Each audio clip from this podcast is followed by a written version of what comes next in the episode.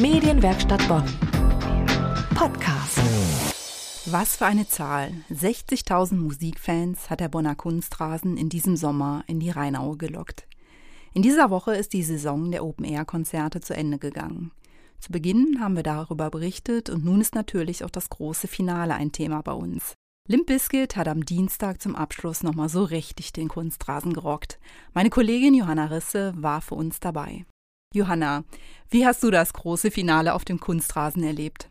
Ja, Limp Bizkit ist natürlich eine riesengroße Nummer. Also in der, gerade in Amerika ist es ja, spielen die wirklich in der ersten Liga, eine amerikanische New Metal Band. Man muss sich mal vorstellen, seit 1994 40 Millionen Alben verkauft.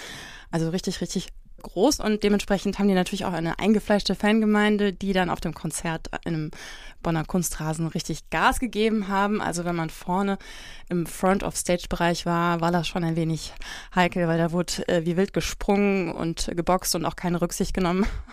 Und äh, da hat man schon ein paar blaue Flecken mitgenommen, aber das ist einfach so auf Heavy Rock Konzerten, muss man sagen. Und ach, der Band hat's richtig gut gefallen. So äh, klang das am Dienstag auf dem Bonner Kunstrasen.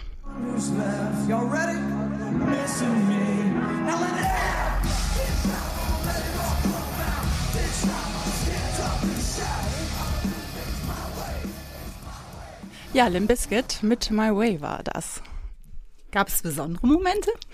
Ja, es gab einige besondere Momente.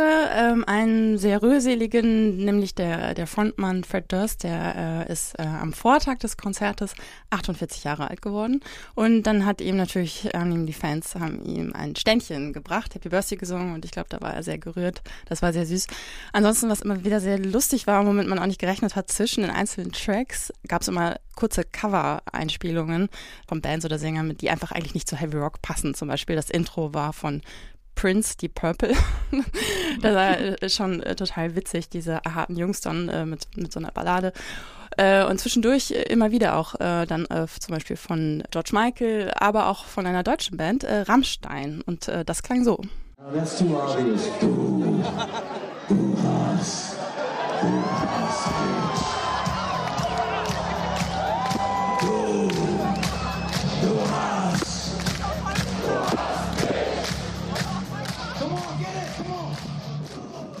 Ja, Limp Bizkit mit einem kurzen Cover von Rammstein, äh, Du hast. Eine spannende Frage war ja im Vorfeld auch, ob sich die Rockband an die Schallauflagen hält. Lauter als 95 Dezibel dürfen es ja auf dem Kunstrasen nicht sein.